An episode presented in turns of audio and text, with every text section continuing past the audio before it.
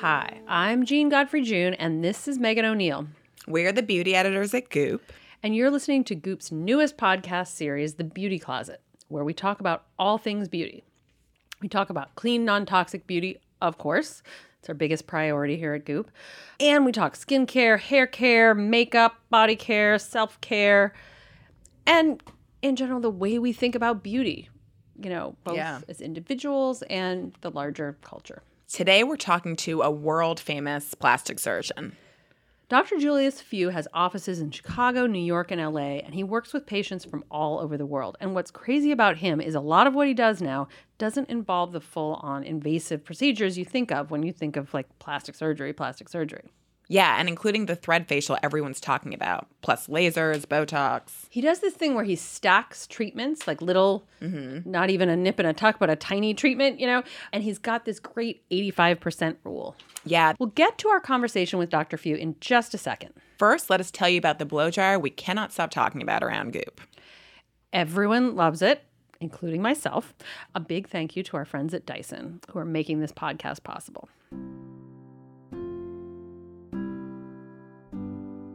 We're all a bit tech obsessed here at Goop, and when we fall in love with a product, we appreciate its incredible engineering. And the Dyson Supersonic Hair Dryer gives us a lot to appreciate. It's the fastest drying because it's made with a digital motor that's incredibly powerful, plus an intelligent heat control feature that protects against extreme heat damage and boosts shine by up to 132% and smoothness by 75% compared to naturally dried hair. It's brilliant for every hair type, and I love how luscious, silky, and defined my curls feel after I go over them with the Dyson Supersonic. I use the diffuser attachment. When my friends with straighter textures use the smoothing nozzle, the shine and the bounce is just amazing. When I want to switch it up and wear my hair straight, an urge I get once in a blue moon, the new wide tooth comb attachment is excellent for that. And Dyson engineered the dryer so the motor is ingeniously located in the handle, which makes the entire dryer much, much easier to use. It just rules. To learn more about the Supersonic, go to dyson.com slash beautycloset.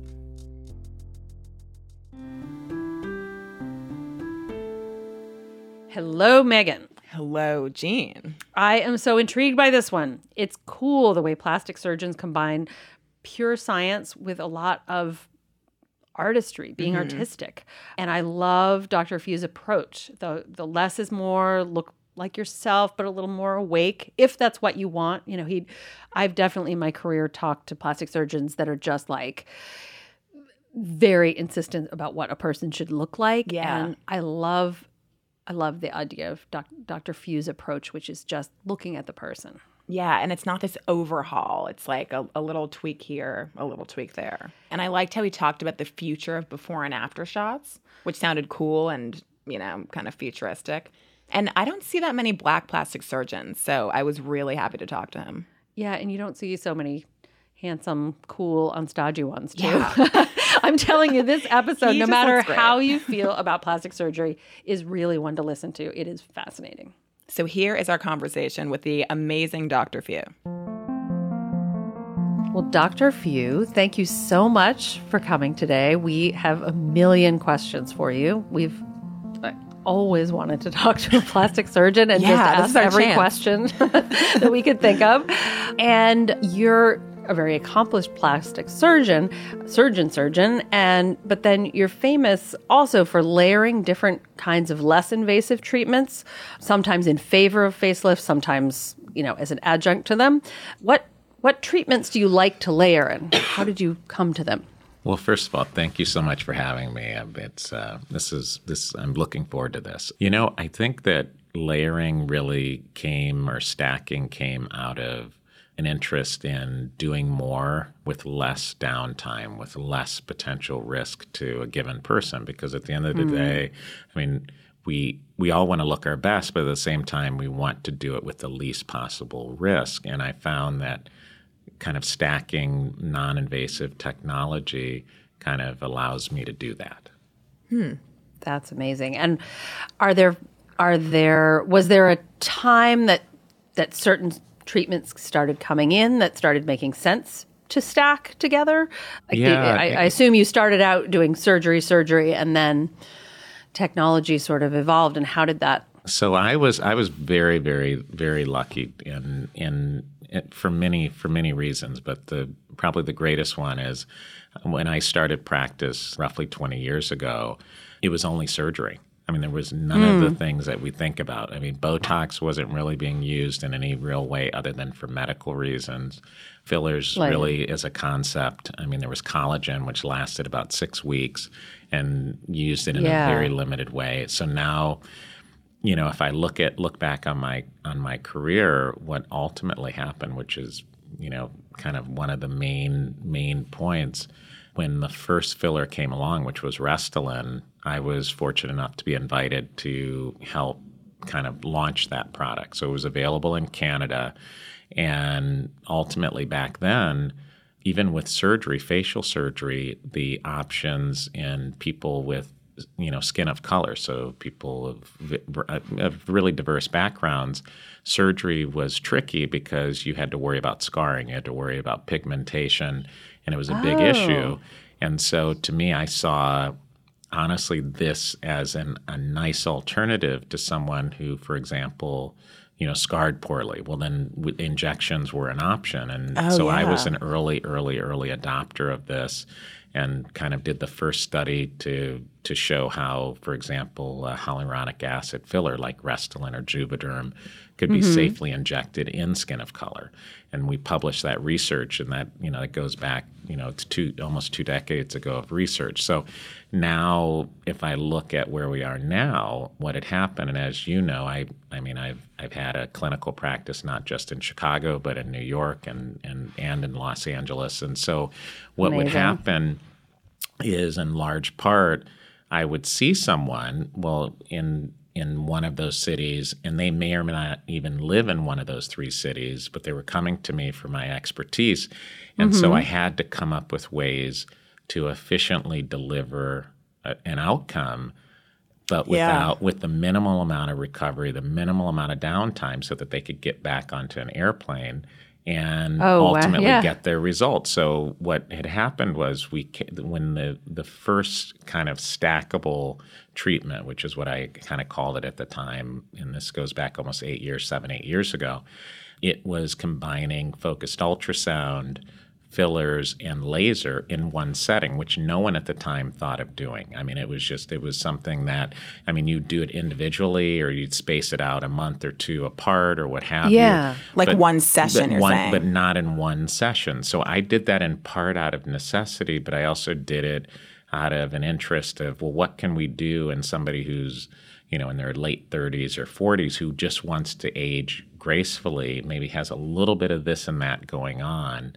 what can he or she do? This was a really nice way to go because what I found, and this we you know we published this, but what we found was there was a synergy when you combine these techniques, and it makes sense now if you think about it. But if you're doing three things that you know are targeting different parts of the physiology of the of the face or the neck, you're going to get an enhanced result as compared to spacing them apart. So yeah, that makes that's where sense. this came from.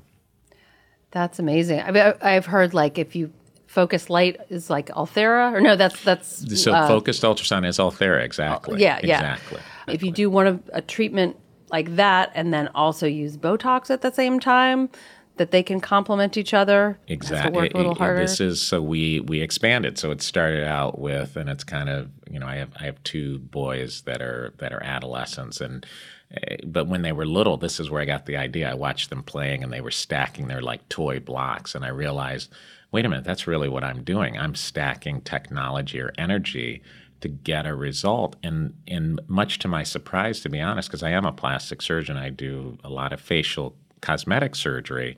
But in, in a well selected patient, you know, I was getting some results that honestly, it was funny. My staff would look at me and say, "Okay, when did you, when did you do her surgery?" And I say, "No, I didn't. I didn't do her surgery. I just I did. I combined these these things." You know, I've written, uh, just published a textbook last year about this, but and designed really more for other you know plastic surgeons and dermatologists, but to really look at this this whole concept, which has revolutionized the way that we look at facial cosmetic work.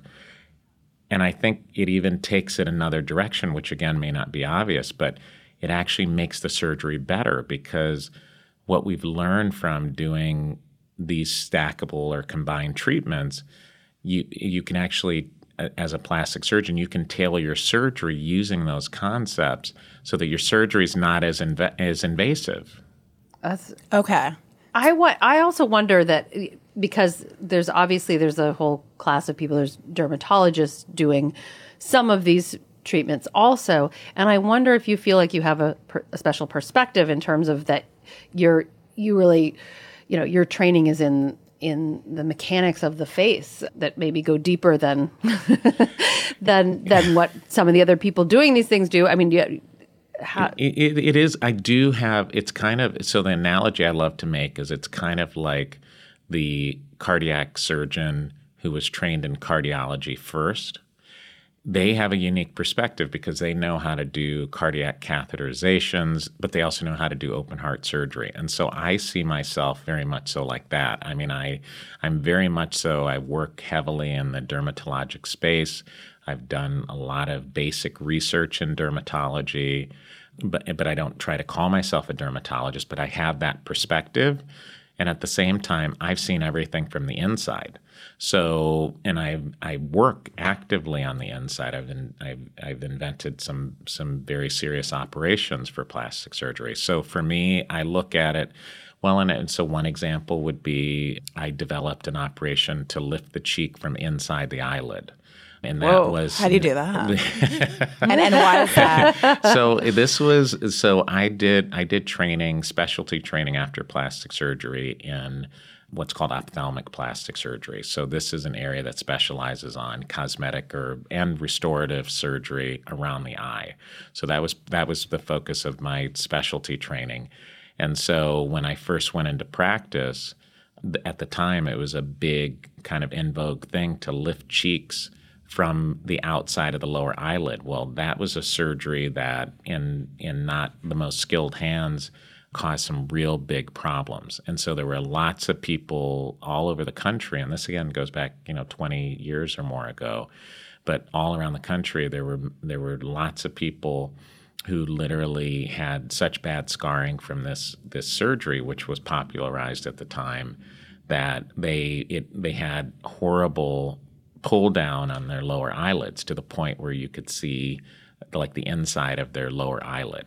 Oh yeah. And so it's a I mean it's a horrible problem. It's called an ectropion. But so I, I invented that operation to fix that problem because there really was no great option for it at the time. And so then it became I realized, well, wait a minute, if I'm using this to fix a problem, then and uh, then all of this has been published by the way. But if I'm using this to fix a problem, why wouldn't you use it in the first place? Because at the end of the day, it was a way to avoid some of the physical problems that led to that complication in the first place. Right. So that that's it was called a trans anyway it's a mouthful but a transconjunctival mid facelift and and so this was a technique that was published more than 10 years ago but it revolutionized really the way that that I think most of my colleagues, especially specialists in this area, kind of look at it. And so if I take that experience, what what I've thoroughly enjoyed about this area, and like you're saying, I mean, I look at it from from two sides. When somebody comes to see me, they know that I can look at them from their true best interest. So if somebody says, you know what, I'm thinking about this particular problem, I feel like my eyes are droopy or my cheeks are droopy or what have you, what are my options? Well, I can give them an A to Z list of options from surgical to non-surgical if they have a, if they're an, if they're a candidate for both. Whereas some it may be very clear, especially if somebody comes in young and Jean knows Mm-hmm. that you know this very well. I mean, I I'm not a I'm not shy to say, you know, you're silly to want it. Not you, but I mean, I- you're silly that somebody in general is silly. And if somebody's young on the younger side, then surgery doesn't often make sense. But if somebody is clearly, you know, is much much much much much older and has done nothing and you know has has obvious age related change they're going to be more of a surgical candidate and doing non-surgery is going to just make them look silly like you wouldn't you wouldn't want your grandmother to have you know large fish lips. fish lips i mean I, that Totally. just that's not. I don't know if nice. anybody wants large that's not fish nice lips. that's not Okay, s- nice Speaking of people coming in and asking for things, who is getting your thread lift facial? Because everyone's talking about that. And it sounds pretty amazing. Like you, there's no incision and there's no downtime. It's I. Tell yeah, us so about you that. you you know how to ask all the right questions. I love I love I do love that application the the threading, and in reality, it's the perfect balance or kind of option, if you will, between the idea of fillers, Botox, and surgery. I, I mean, it, it's a buffer between those because really what threading has allowed me to do, especially in men and women who are in their 40s and early 50s, mid 50s even, it it can be a true game changer. It's something that can be done, you know, in 20 minutes, as you know, and it it's something that Yeah, we've had it at, in Goop Health. the You, you Goop did it live in We Goop did it Health. They're going to do it on our. 20 minutes. God. it's it's pretty it is pretty you know and again i mean i like to not oversell anything i mean i think it is something in a well selected person that is universally a home run without a lot of fuss at all. And and you know in the final analysis it's not designed to be a facelift. It's designed to be kind of a strategic way to resuspend or re-elevate an area of, of the face or neck that is sagging through through aging. And for some that can happen prematurely. So but it can really do a dramatic thing. It's it's a byproduct of a kind of a, a complex sugar process in terms of fermentation. It dissolves so it's fully biodegradable. It stimulates collagen. It's unrelated to the to the threading of of years before where there were the threads that got left in your which skin, got correct? left in your skin and were permanent, which is not. I mean, there's. I would Not not. ideal. I would not. It's not ideal. I would not put anything like that in any. I never did actually. I said I would. I you know it, to was me not. it was not the thing to do, but. Now it's become, I actually I call it an, an inverso concept. So we know that if we look at the face, it really, in a, if you look at, and, and this is in gross terms, but if you look at the face, it's typically a youthful or, or graceful looking face, male or female, is more of like an inverted triangle.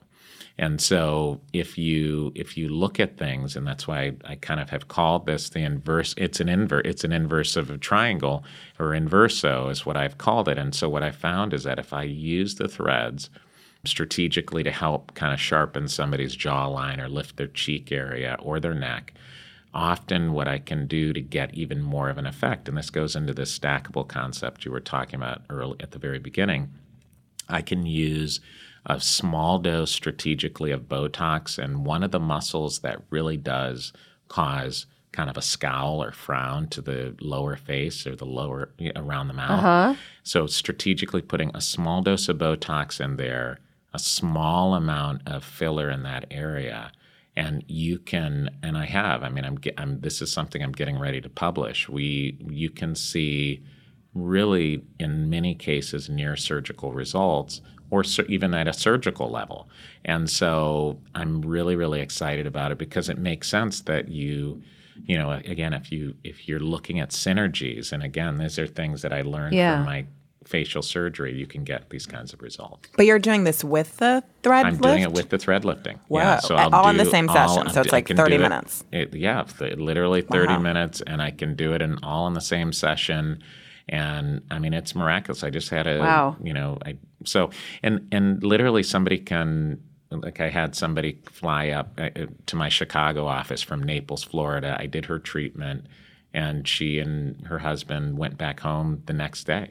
So, uh, I- or I think even that evening. So, to me, And for a it- classic facelift, a person's going there's- to have to never, wait. No, you would not. You couldn't get on a plane for at least you know five to seven days after even the most uncomplicated facelift.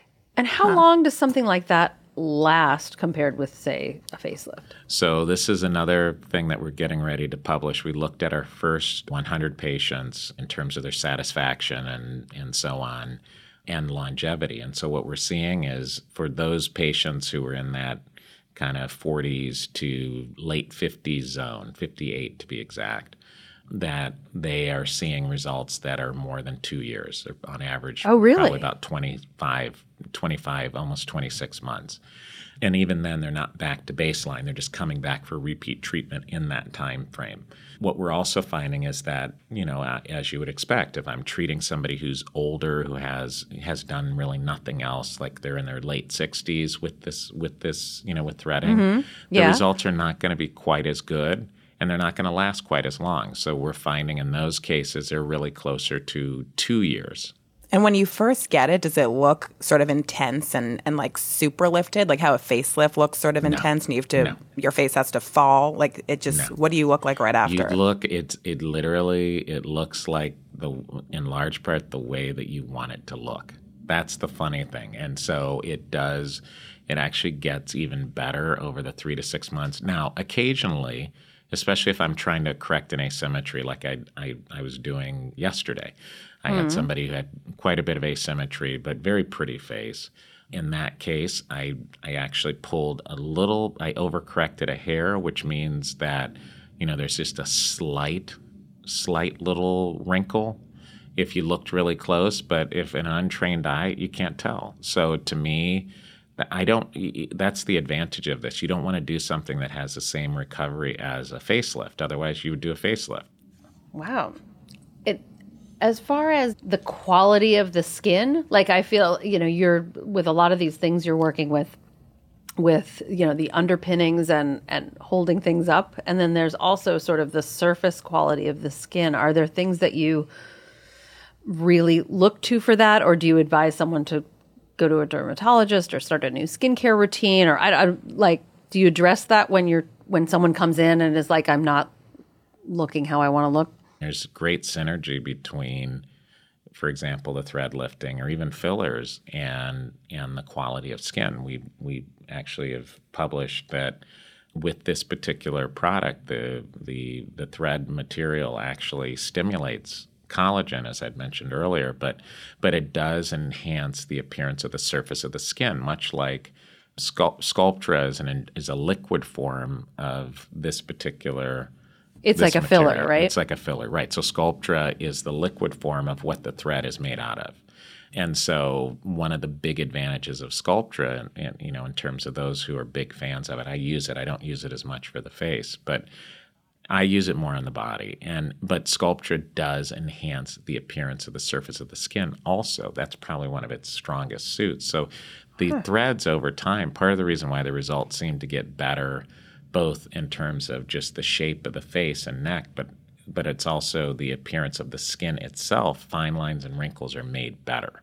So that's a huge advantage also. and do you do as much body as you do for the face?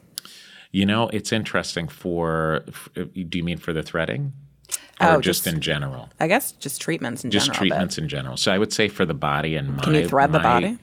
I have, I have in select areas. I've threaded. I, Whoa. and again, this is off considered off label, but I thread. Yeah. I've threaded arms, the Really? belly. You I've were asking about skin. arms. Yeah, I'm I've, curious about I've arms. done it, and I in a, in a well selected person, it's awesome. So threading the arms. I've so is threaded that the arms, is that yeah. the same as it, what does it do? It firms the part, so it the under helps part that gets jiggly. Yeah, it helps the it helps shift the jiggle. So it, it basically what where? I'm doing, I'm shifting it basically Shifting into the the, armpit area. So it's oh, shifting wow. that skin that that relative redundancy of skin or that lack that like saggy like jiggly skin that you're talking about. It just I'm shifting it back into the armpit area. So even if somebody's wearing a you know a woman is wearing like a sleeveless dress, her arms look better. Let's take a quick break and we'll get right back to Dr. Few. At Goop, we're obsessed with beauty products and tools that really truly work to make you look like you, but better. It's the reason we're so into Dyson's supersonic hair dryer, which is something of a feat of engineering. It dries hair super, super fast. It has the fastest digital motor and a special air multiplier technology. There's even an intelligent heat control technology that protects hair from extreme heat damage and amps up natural shine all at once. In fact, the dryer helps boost smoothness by 75%, shine by up to 132%, and decreases frizz by up to 61% compared to naturally dried hair. And oh my god, I feel like my curls are extra shiny and silky after using it. My texture is a bit coarse and a bit kinky, and when I go over my entire head with the diffuser attachment, it leaves my curls feeling defined, smooth, and insanely soft with less frizz. There's an amazing smoothing nozzle that my friends who wear their hair straight love, a new wide tooth comb attachment to help shape textured hair, a style concentrator for precision styling, and a new gentle air attachment for sensitive scalps and fine hair. So, really, it works brilliantly no matter what your hair type. It feels steady and natural in your hand, which isn't surprising since it was ingeniously designed with the motor in the handle to balance out the weight.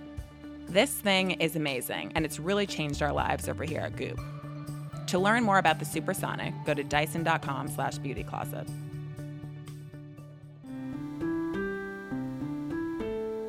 Okay, let's get back to our chat with Dr. Few.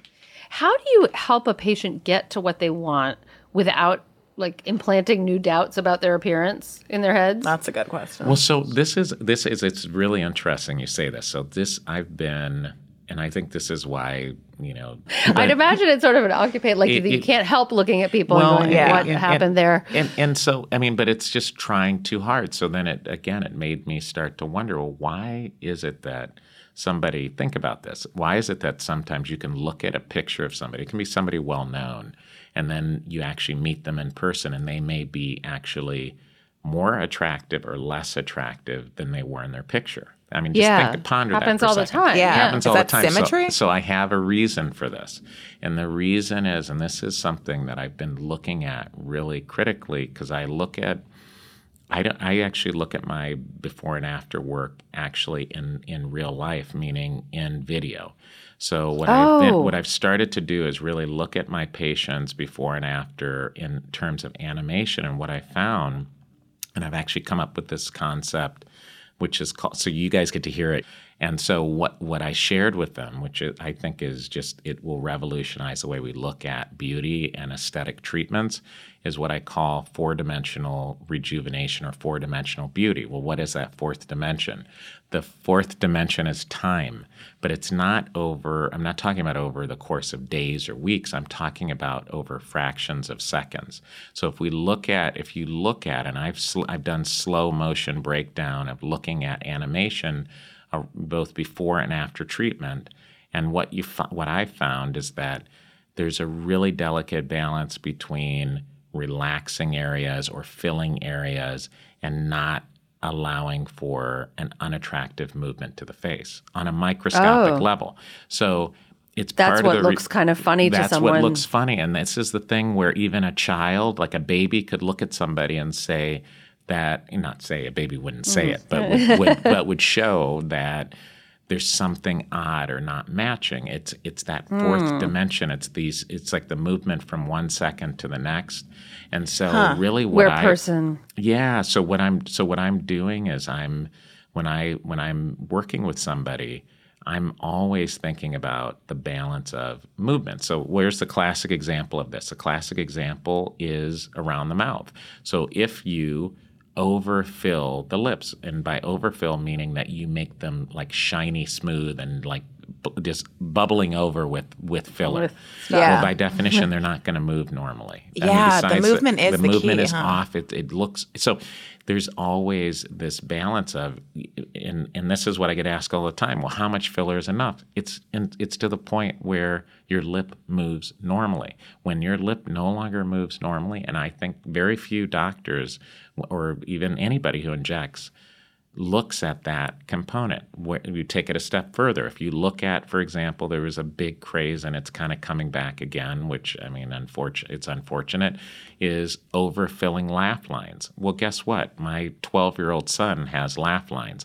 I'm not going to go try to fill them fill them. and, and, Yeah. and and nor should anybody else if they're if they're mild meaning 'Cause it's movement? because it's movement related Yeah. and you need to see that as a definition of that fourth dimension of of movement and You're you're animated. You're Yeah. animated if That's you definitely what you pick up on when you're like, you do not look real. Well, I remember a long time ago, Joan Rivers. I was talking to Joan I don't Rivers. talk about famous people No, whether no, they're no. with us or not. So Um, anyway. no, um, she said to me, it's just, she said, she was talking about people that get plastic surgery and she said uh, including herself and she's like you can look good in TV or you can look good in real life and that hmm. was the choice maybe back then you know that's that's changed. And I wonder if that was part of it too is that you can look fine in a picture Right. or you know It's- it's- giving your sound bite.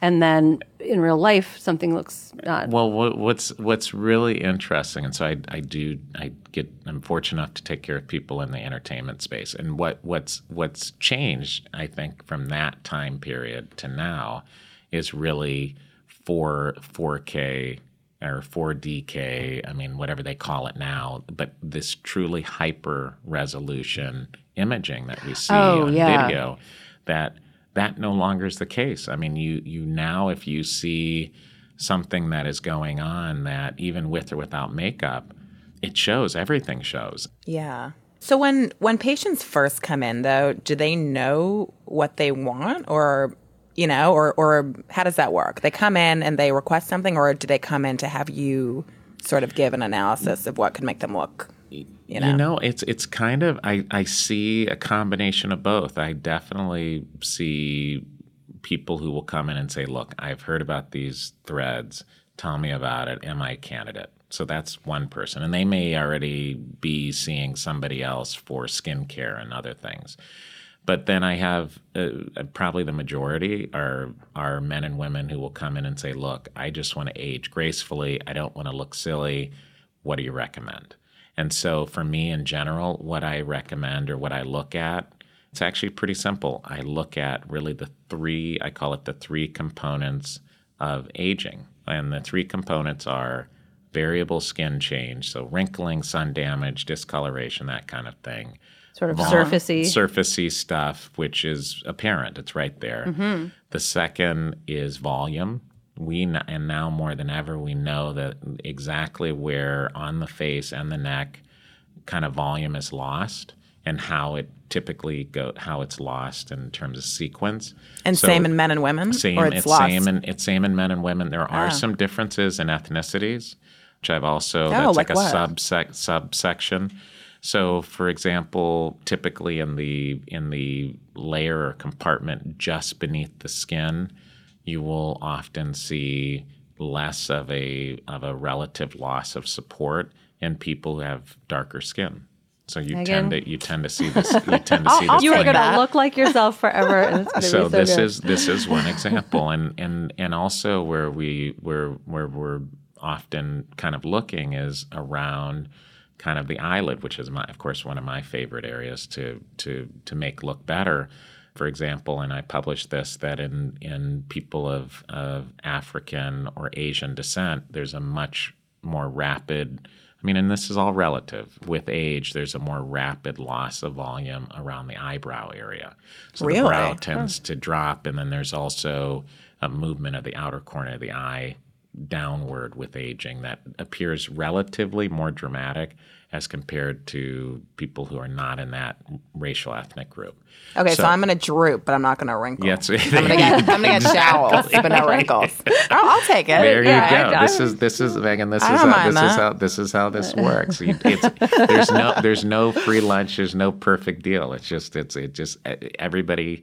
That's that's what makes the world We all go round. We all age. Yeah. It's just it's going to subtly be different. better than the alternative, It like is they say. much better Totally. than the alternative. What you mentioned that you're an expert in the eye area, and I feel like that is that's the first place that people notice that mm-hmm. they're not feeling like they look the same, or that you know what are the I don't know the sort of maybe sort of by age or something best I guess best treatments for the eyes, whether it's a, a surgical treatment or a laser or what you know. Yeah, yeah. I, this is it's so. What's interesting, and there there are now more than ever so many non-surgical options. But one of the things, and I think we we even may have published it in in uh, Goop online or in the written publication in a previous interview, but just the idea of using Botox in the forehead. That as as we get older, you really have to be careful not you and not meaning the general public but physicians and people who do these treatments have to be really careful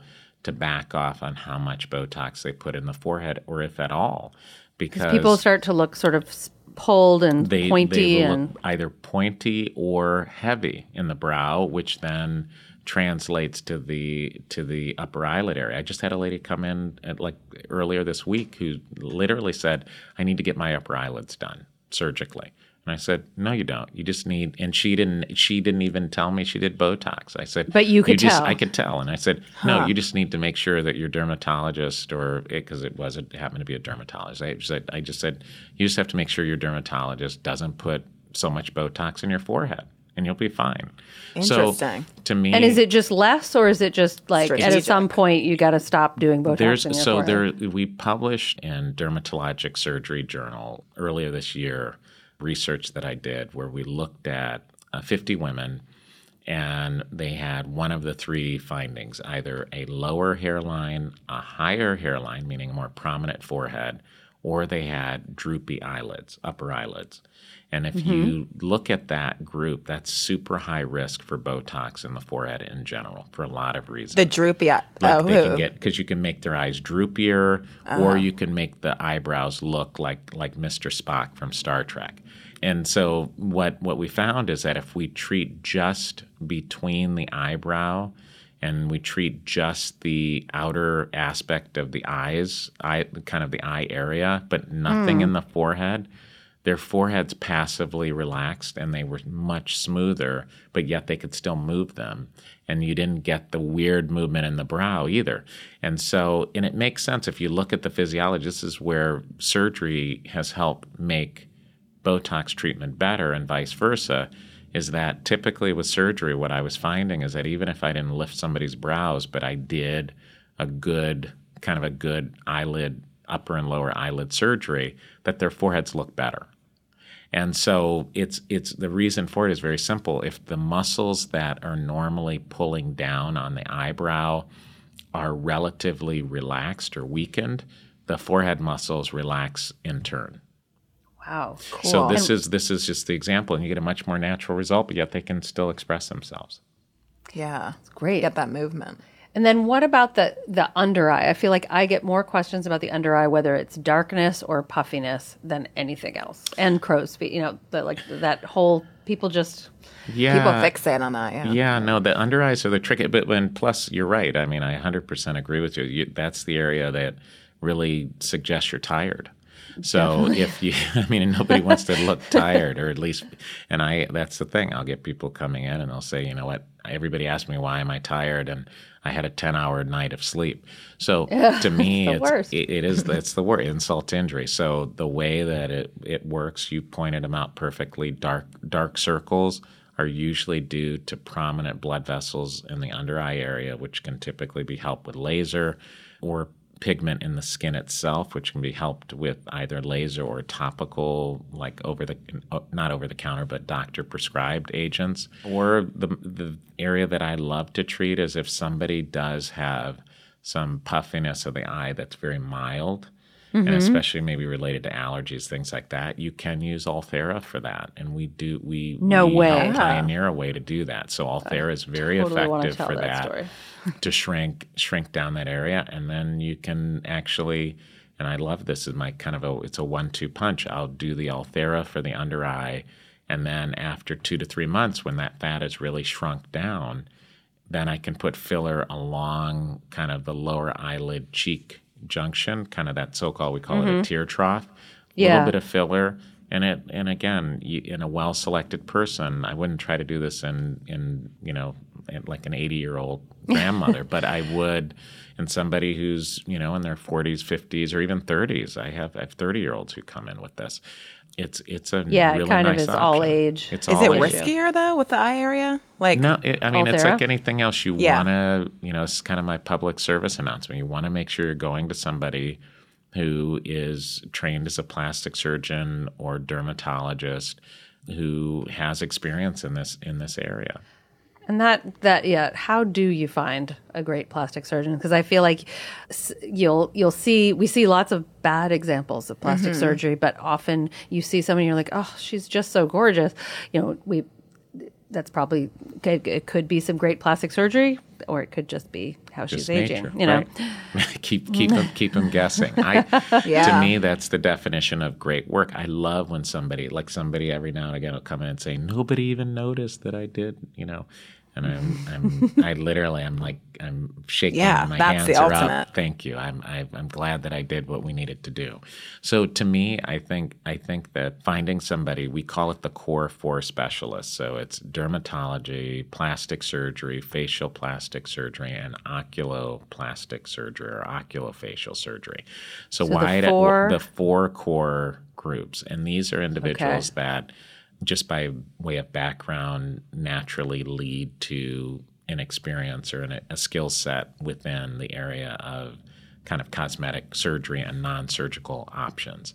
I think that once you find somebody, then each of those areas has specialty societies that kind of help to make sure that that given person is up to date in terms of their continuing education and so on, making sure they're board certified ideally by the American Board of Medical Specialties. And lastly, you know, ideally some some evidence that they've done what they're proposing they're going to do. Because so often like we have conferences and I, you know, I have I speak at many conferences all over the world, and there will be people who will come and literally say, "Okay, I've never done this, and I want to do this." And so it's I'm I'm telling them, okay, a you got to make sure the person knows that you've never done this before, and b start really basic and simple. And there are with people who have experience in doing different tech techniques. you can Um, learn it from can be easy, of course you can learn, but it it you don't want it, it's it's a poor match if somebody has had treatments by some of the best people. And this happens all the Mm-hmm. time when somebody moves from one city to another. Maybe they found the best person in that city to be treated by. Yeah. They don't want to go to somebody who has never done it or has done it two or three times, and then they're going to get into trouble. So that's going to be the way to kind of work that. I would want to see someone's clients too. Yeah, absolutely. Before and after pictures. Yeah. It's uh, that's. I think it's that's. Although kinda now we need to see we kinda need to see the before and after video. Now Yeah, it's the video exactly. true, true. Well, this is just need to evolving. go to the So they, they may not they won't they won't find many office. I don't think they'll find any Yeah. office that does this yet because it Yeah. Just kind of came up with it. That's cool. That's a great, great idea. Are there any, as a plastic surgeon, you're seeing people coming in and saying, you know, I'm I'm aging. I want to. Uh, uh, What is there one piece of advice that you'd give a young person in order to like stave off your services as long as possible?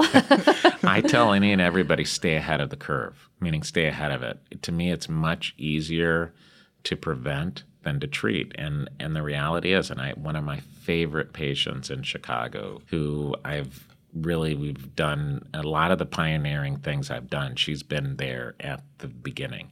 And and so in that relationship goes back now like 14, 15 years.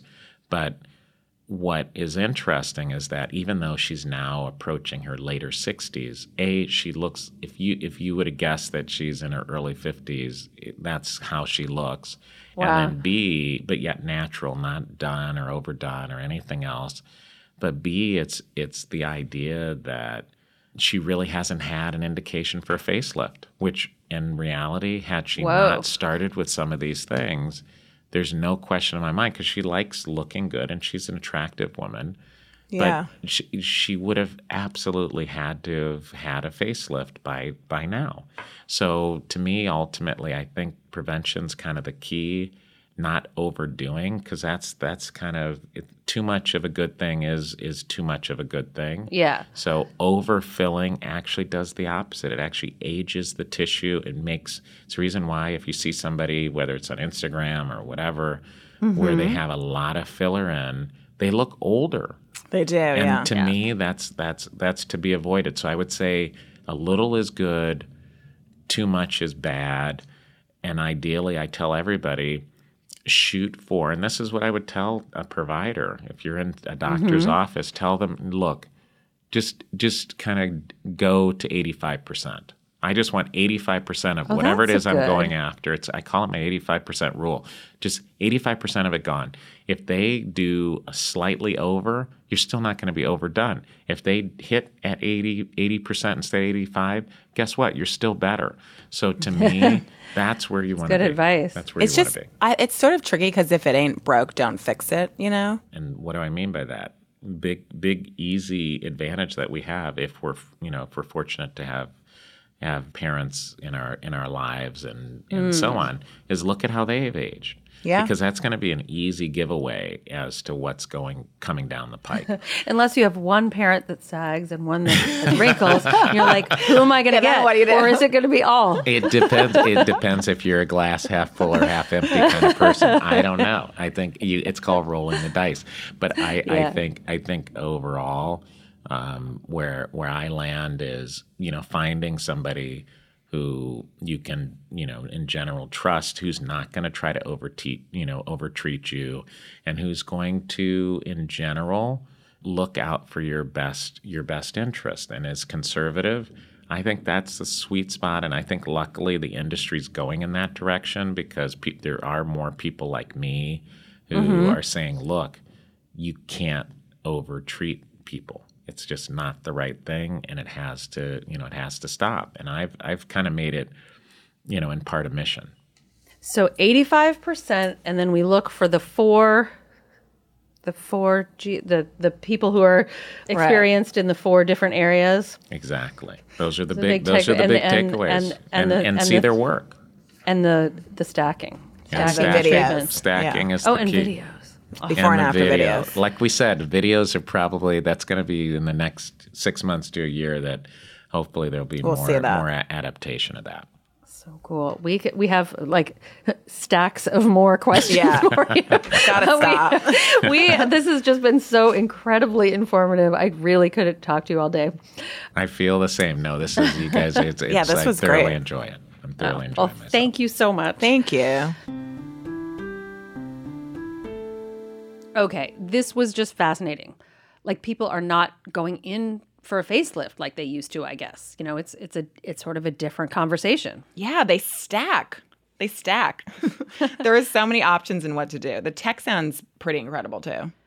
I love when he pointed out that his 12-year-old son has laugh lines. Yeah. Like the idea that trying to completely eradicate a wrinkle, which many people get obsessed, you know, whether you're talking about a breakout or a wrinkle, people are like, I've got to get rid of this thing that's ruining my face. And it's, you know, when you get that laser focused, you kind of don't see the rest of your own face and you, you lose perspective. Yeah, and and how getting too much just has the opposite effect of making you look older. It, It's th- I mean, that is that is so true. I mean, it used to be. I feel like, you know, years ago, people would get really invasive peels. They Mm-hmm. were chemical peels, but really deep, and you know. Re- required a lot of recovery and it would completely sort of get rid of any variation in their skin tone so they'd be and and it would make them shiny and so you'd look and like you'd be like i don't know how old that person is but they are they are old because Right. nobody young looks like that Yeah, not that not that looking old, not that being old is bad. Yeah. Eh, but trying to get rid of every wrinkle is is is is self-hating. You know, Yeah. it's it's it's it's not going to make you look better. There's something about getting comfortable in your skin, you know, as you age and and Yeah, and and people are beautiful at every stage and at every age, and I like that he seems to appreciate that. I really do. I loved when he was talking about that woman who he'd worked with for so many years. Oh yeah, he sounded like he was on her side. And i for me that is the big difference. Like my whole career i've, I've watched top makeup artists top hairstylists at work and there's a big difference. The difference that i see between someone like that and the next level of person that's mm-hmm. doing that kind of work is is that they really look at the person you can go into a say a a hairdresser and they'll be like who did that to you yeah you know Yeah. and that's the bad that's It the not good hairdresser That's, that's discouraging. when you when you go to a really amazing hairdresser they look at you and they say what is beautiful about this person how can i bring that out same with makeup and i feel like with dr few too the way he talked about that woman he was like we've been doing this for years and you know Yeah. and he you could tell how proud he was that she looked so good Yeah. and you know, it wasn't like he was like, I came in and put my stamp on her Right. and walked away. Yeah. You know, he, he had a good vibe. he he really I think it makes all the difference in the world when you're going to see any kind of beauty professional, whether it's something as simple as a trim or as major as a plastic surgeon.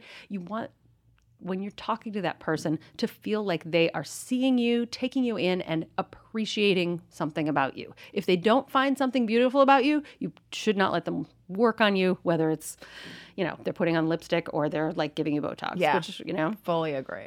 So on the site, I do a column called Megan Tries It, and Jean does one called Ask Jean, and we get a whole bunch of beauty questions.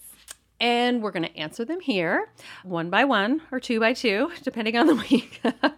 so let's get to it. Let's get to Ask Us Anything. If anybody has a question they want us to answer here, just send it over to Goop on Instagram or Facebook. Now to today's question. This is from Clarissa. I know spray sunscreens have gotten a bad rap for being potentially harmful to inhale, but what about spray mineral sunscreen? Are those safe? That's a really controversial Yeah. thing, Clarissa, and and we've really looked at it um, because even brands that that we love have spray mineral sunscreen, and we we really wondered about it. And after talking to a lot of people, we came to the conclusion that that it's not so good for you. Yeah. We we talked to a few scientists and they were like, well, it's it it does get into the deep lung, and like they kept repeating the word deep lung, and I was like, okay, I, I don't the worst to visual. yeah, worst visual, and it's it's hard because everybody's like, but I want to use the spray sunscreen. It's It's easier. easy.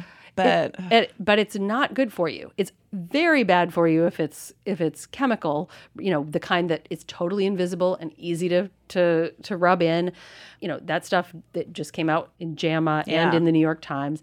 It- They just came out with that big report about how it actually gets into your bloodstream and persists and that that the FDA needs to investigate it in terms of cancer causing yeah. uh, possibility. And so, chemical sunscreen proven worse than ever, but mineral sprays are not the way to go either, at least in in our opinion. You know, and it Yeah. is an opinion. It's not a. it's uh, but I, I don't want anything in my deep lung that's not supposed to be there. No. And and the small particles is the scary thing. It's Yeah. like that's that's the That's a very good point. That there's a lot of sunscreens will say non-nano. Yeah. and you the the truth is there's no such thing as non-nano. When you grind particles up, there's going to be nanoparticles and non-nano particles, and that's that you know sometimes there's going to be smaller things, and those will get further into your skin, your lungs, whatever it is. So the non-nano thing is a little controversial also.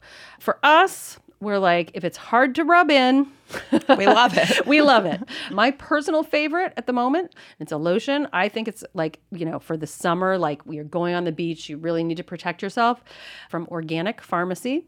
Oh, it's so SPF good. 50. They also make a 30, which is easier to rub in, but the 50 is kind of incredible at how easy it is to rub in and it's but it's it's total just mineral. It smells good, doesn't have artificial fragrance. It's just I love the package. The whole the whole thing works for me. I know you love Vivasana. I love Vivasana, and I do love organic pharmacy for my body. I like the 30 because I'm darker, so it's Yeah. better for me to rub in. But Vivasana, I put on my face every single day, whether it's summer or winter. I love it for plane rides because it makes you so glowy, Hmm. and it's just like supercharged with all these antioxidants. It and that so is a good. Tip. Antioxidants. Well, no, the the going on the plane. Oh. um, anybody who goes on a plane should be putting on sunscreen. You're like way, way, way up there. And the rays are a lot more intense, and you do not want them. and it keeps you glowy. Good point. Thanks, Clarissa.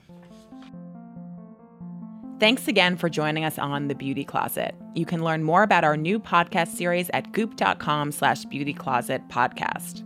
We hope you'll come back next Wednesday for our next chat. And in the meantime, just tap subscribe to keep up with new episodes. If you're liking what you're hearing, please rate and review the podcast and share it with a friend. Talk soon.